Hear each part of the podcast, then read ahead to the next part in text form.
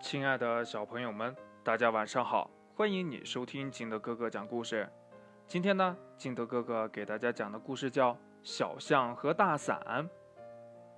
话说呀，这小象个子大，力气也大。力气大也有力气大的坏处，什么坏处呢？哼哼，能欺负人。你瞧呀，小松鼠被它一推，摔倒了；小乌龟被它一撞。摔跟头了，小刺猬被他一绊，趴地上了。小象得意地说：“呀，哎，这谁叫我的力气这么大呢？哎，爱欺负人，当然没人愿意和他一起玩了。这小象呀，每天一个人待着。转眼呀，雨季到了，每天都下雨。小动物们忽然发现。”一连好几天都没有看见小象了。小松鼠说：“呀，可能是小象生病了吧？”“不会的，它的身体那么棒。”小乌龟说：“呀，我看它是在家里边做什么事儿吧。”“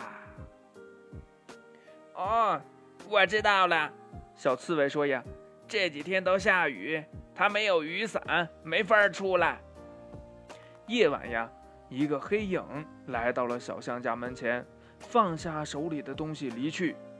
一会儿呀，又有一个黑影儿来到了小象家门前，放下手里的东西离去。哎，又有一个黑影儿，没错，来到了小象家门前，放下了东西，立马离去。第二天呢，这小象打开门，哦，门前放满了雨伞。小象呀，明白了，他心里呀十分的感动。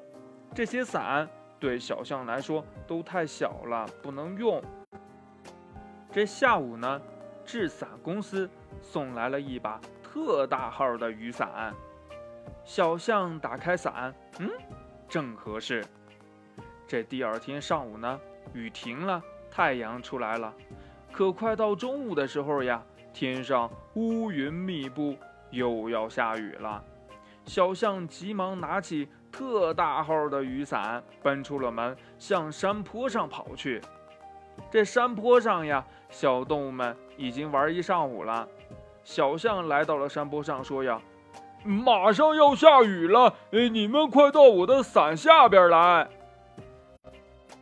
这小动物们呢，刚刚聚到小象的伞下，哗啦啦啦啦啦啦，下起了大雨。小象撑着大伞，遮着小动物们往回走，那样子呀，真像哥哥领着弟弟妹妹。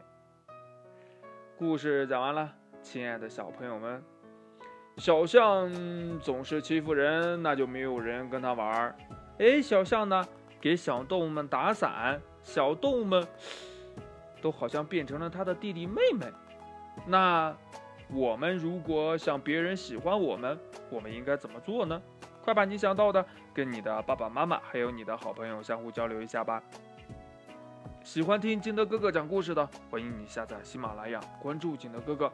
同样的，你也可以添加我的个人微信号码幺三三三零五七八五六八来关注我故事的更新。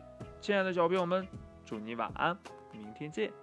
拜拜。